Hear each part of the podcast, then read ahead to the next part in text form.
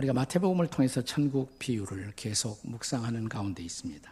이 천국 비유의 공통적 강조점 가운데 하나가 작은 자에 대한 관심, 그리고 작은 것들에 대한 충성심입니다. 오늘의 비유에 앞서 선행하는 성경의 비유가 달란트의 비유예요. 자, 그리고 이제 오늘의 비유가 등장합니다. 아, 이것은 마지막 예수님이 다시 오시는 종말론적 상황에서의 마지막 심판의 정경으로 강조되는 비유가 소위 말하는 양과 염소의 비유입니다. 양과 염소의 비유. 우리 교회 초창기 개척기에 엄청난 양적 부흥을 거듭하던 시절의 이야기입니다. 뭐 주일날마다 수십 명씩 세교 영접실에 교우들이 밀려오던 시절이 있었습니다. 그리고 매해 해마다 평균 2천 명 정도의 교우들이 더해지고 있었던 그런 시절. 이런 부흥을 주시는 하나님의 은혜 앞에 감사한 마음이 물론 있었습니다만은 그러나 제 마음 한 구석에 과연 이것이 성경이 강조하는 진정한 부흥일까라는 그런 마음이 또한 있었습니다. 아니면 이렇게 교인들이 많이 오긴 하지만 이것이 이웃 교회의 교인들에게서 교인을 뺏어오는 소위 수평 이동에 의한 부적절한 부흥은 아닐까라는 염려와 근심이 제 마음에 있었습니다. 어느 날 우리 화요일 날이면 항상 교역자 회의를 하는데 이 교역자 모임에서 제가 그런 마음의 걱정을 솔직히 나누면서 내가 이웃 교회의 양들을 도적질하는 절도 목자, 강도 목자는 아닌지 모르겠다고 그렇게 말한 적이 있었어요. 그때 한 거기 계시던 부목사님이 나누었던 유머를 저는 평생 잊지 못할 것 같습니다. 이렇게 말하더라고요. 목사님, 그런데요. 저는 타교에서 우리 교회에 오시는 분들이 반드시 양들만은 아니라고 생각을 합니다. 제가 그게 무슨 뜻이에요? 그러니까 목사님, 우리가 교우들, 새 교우들 심방을 해보면 대부분 저희 교회에 등록하는 교우들은 어, 구원의 확신도 없고 그냥 주일날 어, 교회만 가까스로 출석하는 Sunday Christian들이 대부분입니다. 그러니까 양이라고 할 수 없죠. 그분들은 염소들이죠. 저는 우리 교회 사명 중에 하나가 뭐냐면 우리 교회 특유의 강조점인 말씀 공부, 제자 훈련으로 염소들을 양으로 변화시키는 것이 우리의 사명이라고 생각합니다. 약간의 위로는 됐어요. 네. 그, 그것이 꼭 해답은 아니었습니다만은, 네. 전 아직도 궁금합니다. 여기 오신 오늘 여러분들이 양인지 염소인지. 옆에 있는 분들에게 한번 눈을 똑바로 쳐다보고 묻겠습니다. 양이십니까? 염소이십니까? 한번 물어보세요. 네. 양이십니까? 염소이십니까? 이렇게. 자, 오늘의 비유가 양과 염소의 비유입니다. 오늘의 비유는 심판자이신 주께서 이 땅에 다시 오신다는 종말론적 선포로 시작됩니다. 31절 함께 읽겠습니다. 다 같이 시작. 인자가 자기 영광으로 모든 천사와 함께 올 때에 자기 영광의 보좌에 앉으리라. 자, 그리고 드디어 심판이 시작됩니다. 이제 32절, 33절의 말씀입니다. 같이 읽습니다. 시작. 모든 민족을 그 앞에 모으고 각각 구분하기를 목자가 양과 염소를 구분하는 것 같이 하여 다음 절 양은 그 오른편에 염소는 왼편에 두리라. 자, 오늘의 비유는 이제 본문의 마지막 구절에서 결론을 우리에게 선포합니다. 자, 46절 보세요. 46절에 보시면 자, 이제 왼편 쪽에 있던 염소들, 그들은 어디에 처합니까? 영벌, 영원한 형벌에 처해지고 또 오른편에 있던 양들은 뭐예요? 영생에 들어가리라 라는 선포로 본문 말씀이 매듭 지어집니다. 자, 그렇다면 저와 여러분의 인생살이 혹은 믿음의 여정에서 가장 엄숙하고 가장 중요한 질문이 있다면 이것입니다. 오른편 양들은 도대체 누구일까라는 것입니다. 물론 그들이 천국 백성들이고 천국의 제자들인 것은 사실이지만 구체적으로 그들은 어떻게 해서 오른편 양들이 되었을까? 이 오른편 양들의 정체는 도대체 누구입니까? 그 첫 번째 대답은 본문이 보여준 첫 번째 대답은 천국을 상속받을 자들이라는 것입니다. 그들이 천국을 상속받을 자들이에요. 34절 말씀을 보겠습니다. 34절 다 같이 시작. 그때 임금이 그 오른편에 있는 자들에게 이르시되 내 아버지께 복받을 자들이여 나와 창세로부터 너희를 위하여 예비된 나라를 상속하라. 성경은 그들이 상속자들이다 이렇게 말합니다. 근데 상속자가 되기 위해서는 중요한 전제가 있어요. 먼저 자녀가 돼야 돼요. 자녀이면 상속자가 되는 것이고 자녀가 아니라면 상속자가 될 수가 없습니다. 그러니까 그들이 상속자가 되었다는 말은 그들은 어느 날 인생의 도장에서 예수님을 만나 인격적으로 예수님을 구주와 주님으로 영접하여 구원받아 하나님 아버지의 자녀가 된 사람들이죠. 자, 우리가 잘 아는 말씀. 자, 요한복음 1장 12절 이 말씀을 암송하면 양이고 아직도 암송 못하면 염소임에 틀림이 없습니다. 자, 요한복음 1장 12절 암송하던가 할 수 없이 그대로 스크린 보고 읽거나 다 같이 시작. 영접하는 자 곧 그 이름을 믿는 자들에게는 하나님의 자녀가 되는 권세를 주셨으니. 보고 읽었어요? 암송했어요? 예. 자 이렇게 하나님의 자녀가 된 사람들에게 주어지는 놀라운 특권 그 특권이 뭐라고 그랬어요 상속자가 된다 이제 바울 사도의 증언을 들어보십시오 로마서 8장 17절입니다. 같이 읽습니다. 시작. 자녀이면 또한 상속자, 곧 하나님의 상속자요. 그리스도와 함께한 상속자니 우리가 그와 함께 영광을 받기 위하여 고난도 함께 받아야 할 것이니라. 여기 하나님의 자녀가 된 우리에게 약속된 상속, 영광스러운 것, 가장 영광스러운 것 뭘까요? 천국이죠. 네. 다시 말하면 우리는 천국의 상속자가 된 것입니다. 천국을 값없이 선물로 받게 된 것입니다. 바울은 빌립보서 3장 20절에서 이 축복을 가리켜서 하늘나라의 시민권을 우리가 얻은 것이다. 우리의 시민권은 하늘에 있다 이렇게 말합니다. 요즘 우리가 살고 있는 이 세상에는 자기 나라의 정세가 불안해서 도저히 거기서 생존이 불가능하니까 자기의 고향 산천을 등지고 떠도는 난민들이 갑자기 우리 시대에 많아졌어요. 난민들. 난민들이 세상의 바다를 표류하면서 안정된 삶을 누릴 수 있는 곳을 찾고 있잖아요. 우리나라도 찾아오죠? 네, 제주도에도 찾아왔어요. 난민들이. 자, 그들의 소망이 뭘까요? 그들의 유일한 소망. 안정된 나라에 도착해서 그 나라의 시민권을 얻는 것. 아, 이게 최대의 소망이에요. 유일한 소망이에요.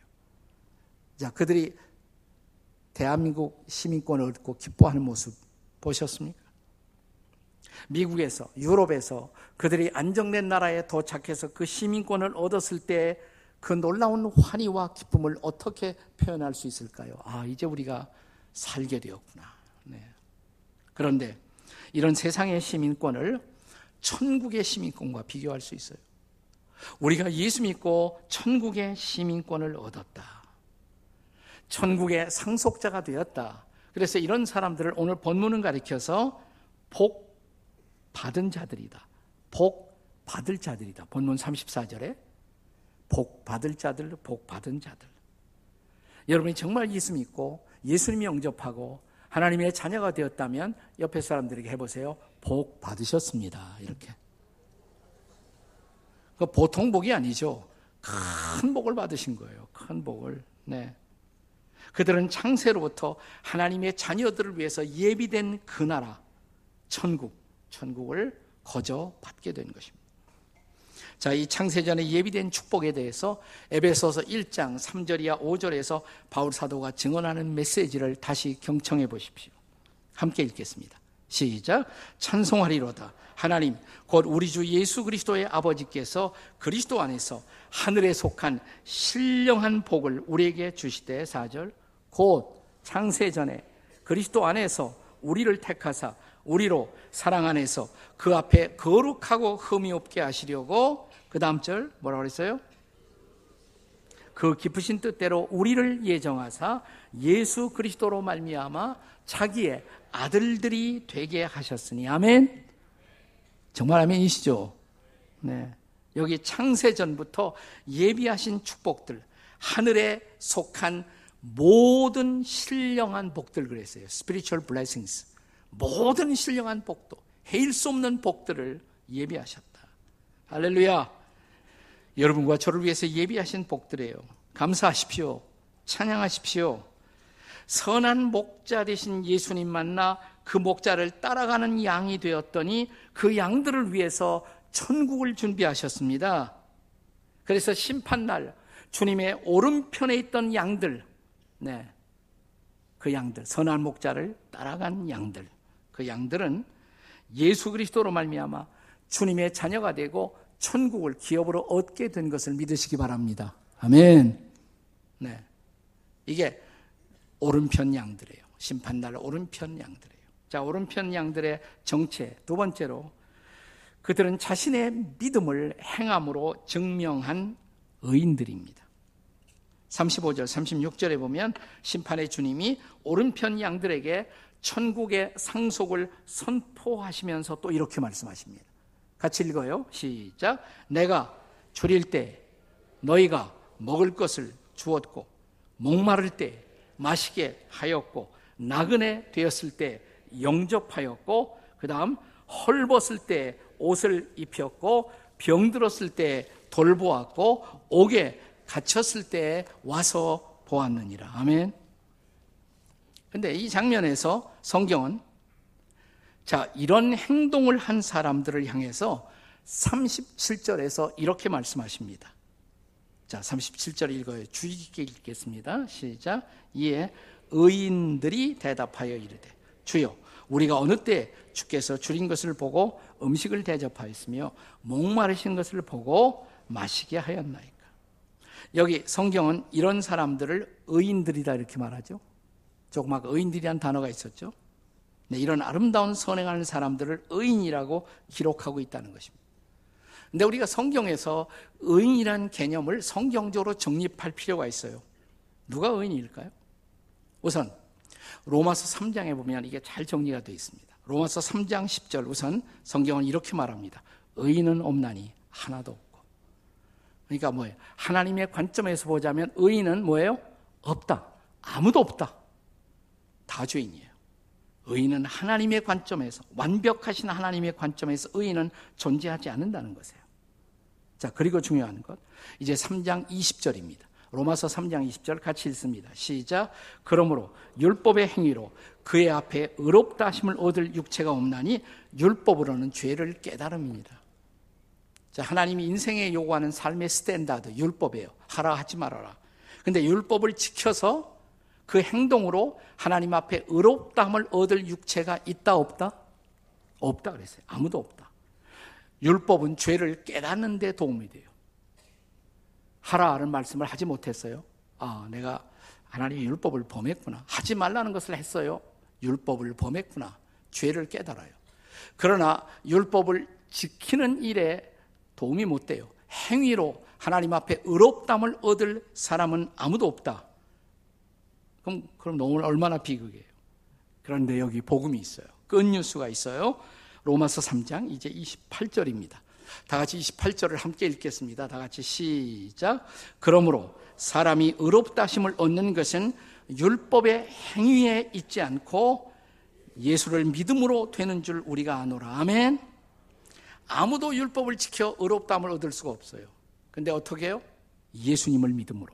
뭘 얻어요? 의롭다함을 얻어요. 그분의 은혜로. 죄는 용서받고 그분의 의가 우리에게 선물로 주어져요.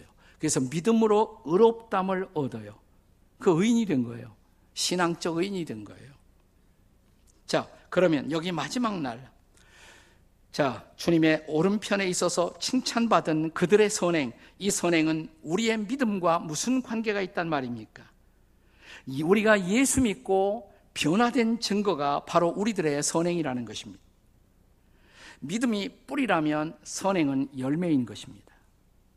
그리고 그 선행은 그 선행은 바로 작은 자들에 대한 우리의 관심, 사랑의 실천, 돌봄 그것이 바로 우리의 선한 행위라는 것이에요. 본문의 40절을 보세요. 자, 40절 함께 읽겠습니다. 시작. 임금이 대답하여 이르시되 내가 진실로 너희에게 이르노니 너희, 너희가 여기 내 형제 중에 지극히 작은 자 하나에게 한 것이 곧 내게 한 것이니라. 자, 이 작은 자들 누가 있을까요? 가난한 사람, 병든 사람, 옥에 갇힌 사람, 나그네, 난민들, 유학생들 이런 사람들. 장애인, 오늘이 장애인 주일이에요. 장애인 주일. 자, 이들이 포함되는 것이죠. 이 작은 자들에게. 그들을 향한 돌봄, 사랑의 실천, 바로 그 선행, 선행이 믿음의 열매로 나타나야 한다는 것입니다. 야고보는 이런 행함의 필요성을 가르치는 성경의 중요한 책 야고보서는 이렇게 가르칩니다. 야고보는 주님의 동생이에요. 예수님의 동생입니다. 예수님의 동생 야고보가 기록한 말씀 야고보서 2장 18절 같이 읽습니다. 시작. 어떤 사람은 말하기를 너는 믿음이 있고 나는 행함이 있으니 행함이 없는 믿음을 내게 보이라. 나는 행함으로 내 믿음을 내게 보여주리라. 정말 네가 믿음이 있느냐? 그러면 행함으로 보여다오. 다시 말하면 행함으로 믿음을 증명해야 한다는 것입니다. 그런 우리의 착한 행위, 이 실천, 이것은 바로 우리의 믿음의 열매라는 것입니다. 네. 우리 교회가 어, 우리 지구촌 교회 개척되고 지구촌 교회 역사를 이어오면서 한 10년간은 우리가 전도와 선교에 열정을 다했습니다. 아무리 성경을 볼수록 이 전도나 선교 못지않게 또 하나 중요한 것이 사랑의 실천이에요. 그래서 우리 교회가 10년이 다가왔을 때 정식으로 사회 어, 복지 재단을 만들었습니다. 그리고 우리 주변에서 우리가 이웃들을 도울 수 있는 구체적인 길이 무엇인가를 찾기 시작했어요. 그래서 우리가 이 수지 지역만 우리가 한 다섯 개의 사회복지기관을 갖게 되었고 분당 쪽에 한 일곱 개, 여러분이 그 수지 구청 바로 옆에 보면 거기에 우리 노인 우리 교회가 운영하는 노인 복지관이 있고 수지에서 가장 아름다운 장애인 복지관이 거기에 있습니다. 그리고 우리는 처음부터 장애인들을 고용해서 그들에게 일터를 만들고 드랑슈아라는 빵 공장을 만들어서 그들에게 월급을 주고 또 빵을 공급하는 일을 시작했습니다. 그래서 하나님의 은혜 가운데 12개의 복지관을 운영할 수 있었어요. 너무 감사해요. 제가 은퇴하면서 거의 많은 것을 다 내려놓았지만 아직도 내려놓지 않고 봉사하는 기관 중에 하나가 미랄 선교회입니다. 장애인 선교회. 그건 아직까지도 제가 어, 힘들지만 최선을 다해서 제가 섬기고 도우려고 하고 있습니다. 우리 교회 안에 부서 가운데 아름 학교라는 부서가 있어요. 아름 학교. 장애인 학교입니다. 한번 좀 들여다, 들여다 보세요. 그리고 우리 교회에 대해서 여러분이 좀 더 자랑스러워 하셨으면 좋겠어요. 그리고 이런 기관에 속해서 여러분이 봉사도 같이 하셨으면 좋겠어요. 마지막, 우리의 모든 것이 심판받는 그날, 주님의 오른편에서 칭찬받을 약물이, 그것은 바로 자신의 믿음을 행함으로 증명한 사람들입니다. 그 자리에 존재하는 여러분과 제가 될 수 있기를 주님의 이름으로 축원합니다. 자, 주님의 오른편에 있어야 할 양들, 그들은 누구입니까? 그들의 정체성 마지막 세 번째로 주님께 대한 사랑을 이웃 사랑으로 실천한 사람들입니다. 자, 우리가 어떻게 우리 주변의 작은 자들에 대한 관심과 돌봄을 그렇게 표현해야 할 이유는 도대체 무엇입니까? 사실 이런 선행은 그리스도인이 아니라도 할 수가 있는 일이 아닐까요? 맞습니다. 인류 보편의 자선 행위는 꼭 신앙인이 아니라도 할 수가 있는 일입니다. 그러나 그리스도인들의 자선이라는 것은 단순한 이웃 사랑의 실천이 아니에요.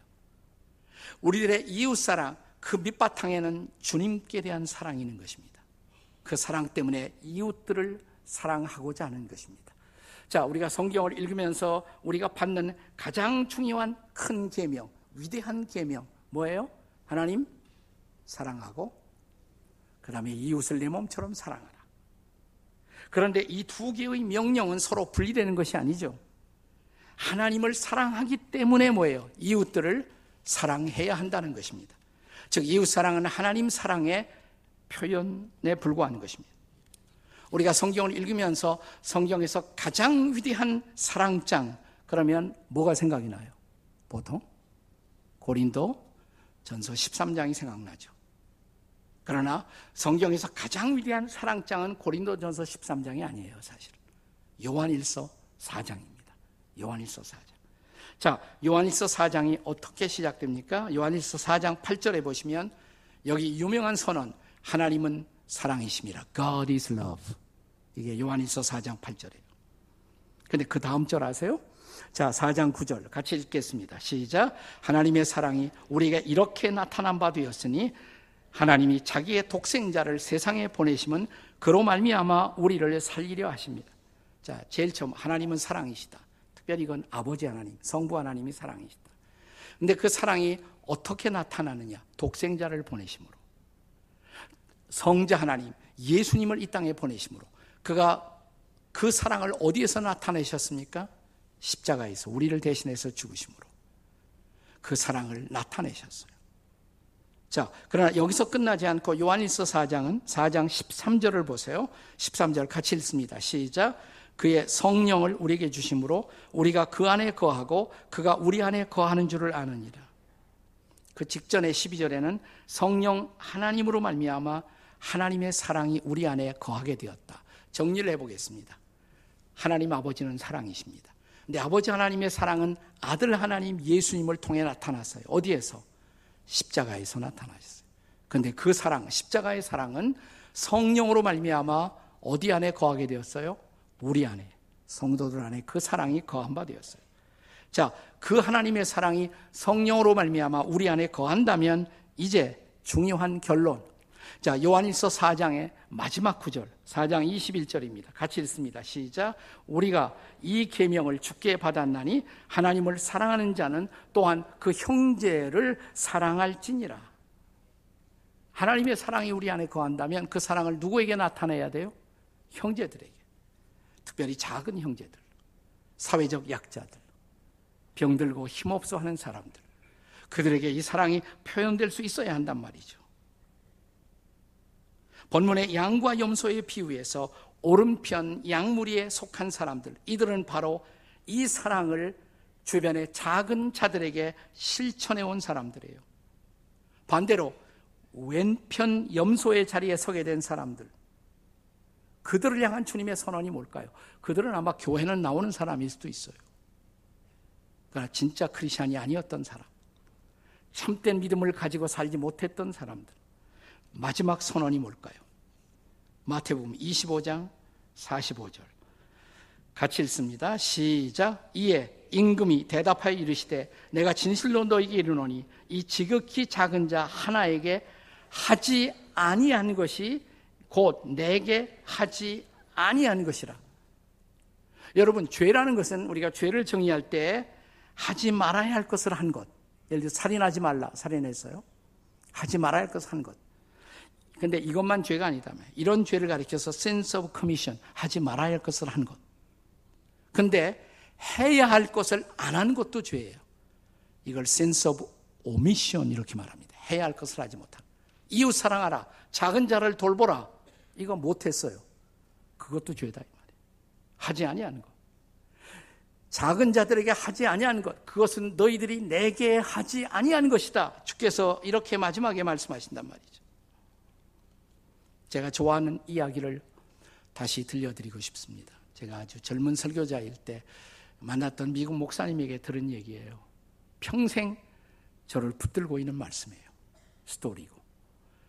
이 목사님이 친구 집에 갔는데 친구 딸이 인형을 갖고 놀더래요. 막 리빙룸에서 여러 개 인형을. 물었어요. 수젠, 너 그 인형 중에서 내가 제일 사랑하는 인형이 어딨니? 여긴 없어요. 그러대. 어딨니? 제 방에 있어요. 보여줄 수 있니? 안 돼요. 왜? 보여드리면 아저씨는 저를 비웃을지 몰라요. 아니, 그런 일 없지. 내가 왜 널 비웃어? 그러면 약속할 수 있어요? 약속하지. 자기 방에 들어와서 이 소녀가 자기가 제일 사랑하는 인형을 갖고 나왔어요. 그 인형이 머리가 벗겨지고 옆구리가 터져 있고 다리가 잘려져 있고 좀 섬뜩하더래요. 그래서 진지하게 다시 물었어요. 수젠, 너 어째서 이 인형을 제일 사랑하니? 그때 이 소녀의 대답을 들어보세요. 아저씨, 이 인형은요, 제가 사랑하지 않으면 사랑해 줄 사람이 없어요. 제가 사랑하지 않으면 사랑해 줄 사람이 아무도 없어요. 여러분, 우리가 사랑하지 않으면 사랑이라는 단어도 알 수 없는 이웃들 있을까요? 없을까요? 아니, 우리 교회가 품지 않으면, 사랑하지 않으면 사랑을 알 수 없는 사람들 있을까요? 없을까요? 그래서 우리가 사회복지 사역도 하는 거예요. 우리는 이 책임을 다 하고 있을까요? 마지막 날, 심판대에서 주님이 반드시 우리에게 확인하고 싶어 하는 건 내가 내 양이니? 우리의 목자 대신 주님을 따라온 진정한 양이라는 것을 증명하는 것. 내가 불쌍히 여기고 내가 관심을 두고 있었던 그 연약하고 힘들어하는 사람들을 너도 끌어안고 함께 같이 사랑했니? 이 책임을 위해서 오늘 우리가 여기 존재하고 있고 우리 교회도 존재한다는 것입니다. 꼭 장애인 주일이어서가 아니라 우리 한평생 우리 주변에 연약하고 힘들어하는 사람, 네, 손 붙잡아주고, 시각장애인, 길도 좀 가르쳐 주고, 이런 작은 실천에서부터 내가 주님의 오른편 양무리에 속한 사람인 것을 증명하는 여러분과 제가 될 수 있기를 주님의 이름으로 축복합니다. 기도하십시다.